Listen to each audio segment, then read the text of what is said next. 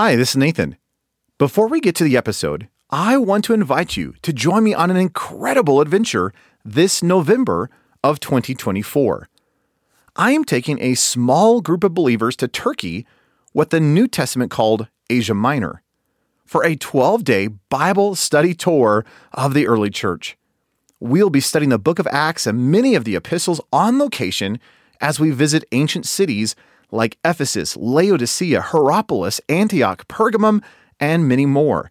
If you are interested in joining me this November for a once in a lifetime adventure as we study where much of the New Testament and early church took place, you can learn more by going to deeperchristian.com forward slash turkey. And if you're interested, don't delay. Spots are limited and on a first come, first served basis and a $100 discount is available if you register before May 27th. I do hope you can join me. And again, more information is available at deeperchristian.com forward slash turkey. Now, here's the episode. Welcome to episode 254 of the Deeper Christian Podcast.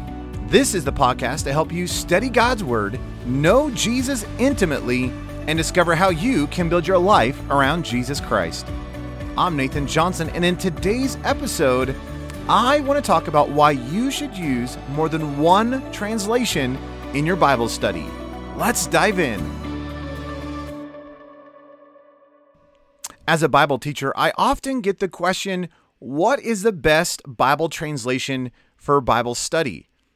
And here's my simple answer I would recommend you having a translation that you will use. All right, I know that it didn't actually answer the question, but I think having a Bible translation that you're actually willing to use is far more profitable than having a Bible translation that you never engage with. In other words, I just want you to be in the Word. Now, are there better translations than others? Well, yes. And you need to understand that there is a spectrum of Bible translations. On one end, we have word for word translations, translations that are, to the best of their ability, trying to match the Hebrew, the Aramaic, or the Greek word with an English word. But here's the difficulty just like in any translation of one language to another, you can't have a perfect one for one translation. Uh, for example, if you've ever taken, say, Spanish or French or one of those kind of languages, you know that the grammar structure of those languages are different than English. For example, in English, we would say, well, the red house, but in, say, Spanish, you would say the house red. And so if you were to translate it directly as, as a one for one, well, then it actually doesn't make any sense in English. So you need to understand from the very beginning that any translation is a translation, that it's not a perfect one for one of the Hebrew or the Greek. That being said, there are translations that are more accurate in the sense of a word for word literal translation than others. For example, the King James, the New King James, the New American Standard Bible, the Modern English Version, the English Standard Version, the ESV, the Christian Standard Bible, all those Bibles are attempting to be as accurate as possible while still being readable. On the other end of the spectrum, we typically have what we call a thought for thought translation process. In other words, instead of trying to be, you know, here's the word, I'm going to translate it into English the best I can, the thought for thought translation process is all right, I'm going to, here's a general concept of what the Hebrew or the Greek or the Aramaic is saying, and how would we say that to make sense in English? For example, the New Living Translation is a great thought for thought translation where it's trying to stay as accurate as possible, but yet it's giving the concept or the thought of the passage, not just an accurate word for word translation. And then you have translations everywhere in the middle of that spectrum. Now, one quick note there are a variety of quote unquote translations that I wouldn't even call a translation, they are a paraphrase. For example, the Message Bible is not even a translation, it's Eugene Peterson's paraphrase of his interpretation of Scripture. And even though there's a lot of churches today who are using the Message Bible, quote unquote, as a main translation, his purpose in writing it was not so that it would be a translation as much as helping people begin to engage with the text. So I'm not going to get into some of the uh, frustrations with the message being a translation in our culture today. But just note that just because it has a quote unquote Bible on the cover doesn't necessarily mean it's a, a good translation in that sense. With that being said, here's my suggestion. If you're going to be studying the Bible, well, then you need to have a primary Bible translation that you read and study from. And I would encourage you to lean on the word for word Bible translation side. In other words, if you want to use a King James, a New King James, English Standard Bible, the New American Standard, the Modern English Version, those kind of Bibles will help you be as accurate as possible to the original language. And I think those are great Bibles to be reading and studying from. So choose one as your primary translation and use that as your primary. But as I mentioned in the title of this episode, there are some great reasons why you should use more than one translation in your Bible study. And that is because, just like any language, there are certain nuances to words. For example, if, if I use the word coach, well, what, what do I mean by that? Well, I could mean, you know, an athletic person who trains a team. I could refer to a stagecoach that, you know, is drawn by horses. I could refer to, you know, the part of an airplane that I can, well, not anymore, but I used to be able to afford, you know, not with the gas prices. And there's nuance to that word coach.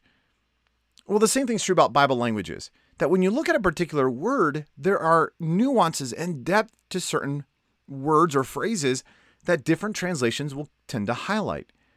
So, when you're doing a Bible study, it is really helpful to have a variety of translations open in front of you because as you read your passage, it'll kind of clue you in on to some of that depth and understanding. It also shows you what you may want to study out even deeper. Let me give you one example.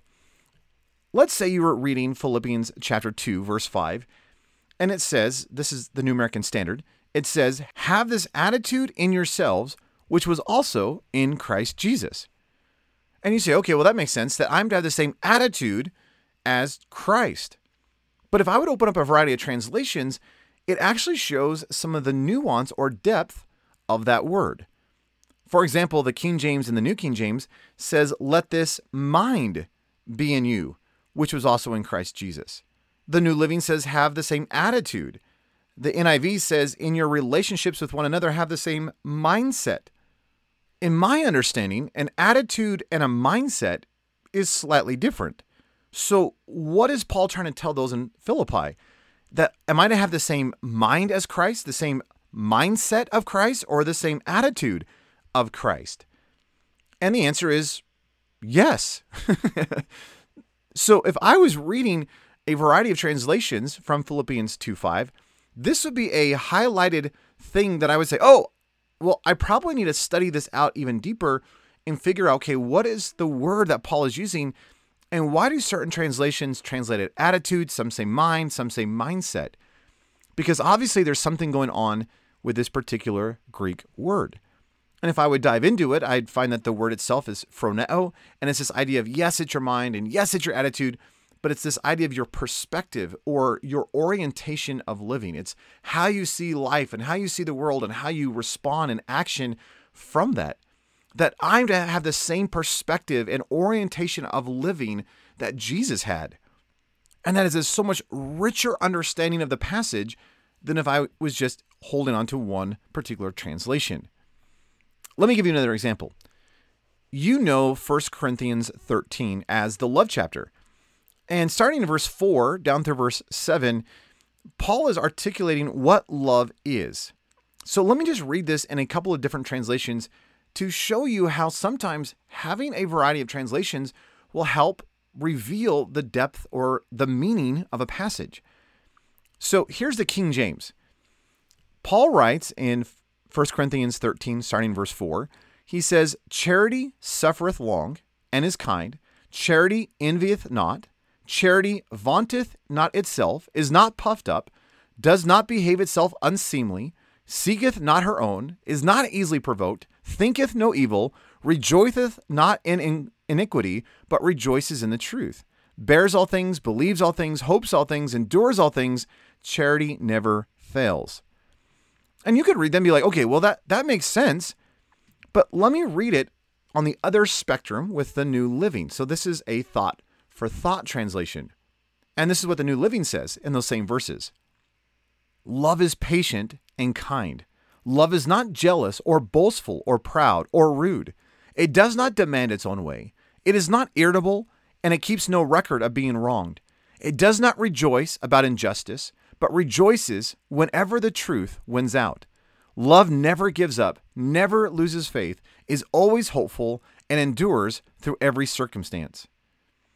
Now, you could read that and be like, huh, well, okay, it is saying the same thing, but it's saying it in a much simpler way. Let me give you one other illustration. This is the Amplified.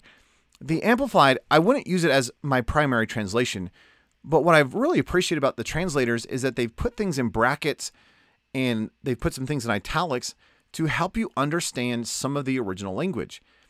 And so I want to read this and and it's going to be hard to do this via audio because you can't see the brackets and the things that they've kind of included to uh, explain a particular word.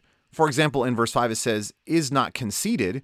And so in brackets, they put, which means arrogant or inflated with pride. It's not rude, meaning unmannerly. And so it's, it's not, you're not gonna be able to see the, the brackets, but let me just read this because again, it, it helps flesh out some of this, the depth of what Paul is saying. So the Amplified, starting in 1 Corinthians 13, verse 4, says, Love endures long and is patient and kind. Love never is envious nor boils over with jealousy, is not boastful or vainglorious, does not display itself haughtily. It is not conceited, arrogant, or inflated with pride. It is not rude, unmannerly, and does not act unbecomingly. Love, God's love in us, does not insist on its own rights or its own way, for it is not self seeking. It is not touchy or fretful or resentful. It takes no account of evil done to it. In other words, it pays no attention to a suffered wrong. It does not rejoice at injustice and unrighteousness, but rejoices when right and truth prevail. Love bears up under anything and everything that comes, is ever ready to believe the best of every person. Its hopes are fadeless under all circumstances, and it endures everything without weakening. As you can see, it begins to help deepen and explain the passage itself. So, while I would encourage you to have a primary translation that you would read and study from, can I encourage you that when you do Bible study, to open up a variety of translations in front of you and say, okay, is there what are the similarities and, and what are the differences? And let that be a clue or a key for you that helps you say, okay, well, what should I be studying in this passage? And if you notice that there's a term that you don't understand, or whether a term that may be interpreted in a, in a variety of different ways, well, for me, that would be a highlighter mark on the page saying, all right, seek that out, try to figure out what is that word really saying? What is that author trying to communicate? Because there's obviously a depth of meaning in that passage. Now, one great way to do this for free is to use a tool like Blue Letter Bible. And if you go to blueletterbible.org, when you type in your passage and click on the Tools button next to the passage, there's going to be a tab that says Bibles. And if you click on the tab, it actually opens up a variety of translations. I think there's probably, I don't know, there's probably at least 10 English translations that I'm looking at that you can read from without having to buy a whole bunch of different physical Bibles. So it's a great free resource that will help you do this very thing to use a variety of translations when you study. Now, since I often get asked what translations do I typically look at when I'm doing my Bible study, let me just give you the ones I'm I often look at. Now, do note not all of these are easily available like on Blue Letter Bible, but these are the ones that I will typically look at when I'm studying a, a passage. Uh, I I tend to look at the Legacy Standard Bible, which is the new translation based off of the New American Standard 95, uh, and I've really been appreciating that translation. I, I mainly use the New American Standard 95. I look at the ESV, the English Standard Bible. Uh, I will often look at the Lexham English Bible, which is the translation that Logos Bible Software put together. and it tends to be helpful trying to get at some of the nuance of the Hebrew and the Greek. Um, I will look at the modern English version, which is kind of an updated version of the New King James, which I've really appreciated. I will look at the New Living Translation, which is that one on the thought thought for thought translation side. I usually look at the Amplified Bible, and I will look at the Net Bible, which has a lot of great footnotes of why translators chose particular phrases or what they were wrestling through in their translation choices. So even though I don't necessarily like the net translation as a whole in terms of how they've translated it, I appreciate the footnotes in it that help you see what the translators were doing behind the scenes. Now, again, regardless of what translations you may look at, I strongly encourage you to use a multitude of Bible translations in your Bible study. I really believe it will help deepen and enrich your Bible study. It actually gives you such nuance and depth to the passage without having to know Greek and Hebrew. It just kind of clues you in on some of the depth of particular words and phrases. Well, I hope this has just been an encouragement for you as you pursue Jesus Christ and the depth of his word. Again, we've been just going through a little mini series throughout the summer looking at some helpful ideas that will deepen your Bible study and help you grow in your spiritual life. Now, for show notes of this episode, including some other helpful links and resources to Bible reading and Bible study, please visit deeperchristian.com forward slash 254 for episode 254. And until next time, when we continue this series, know I'm standing with you, I'm cheering you on, and I'm praying for you as you build your life around Jesus Christ.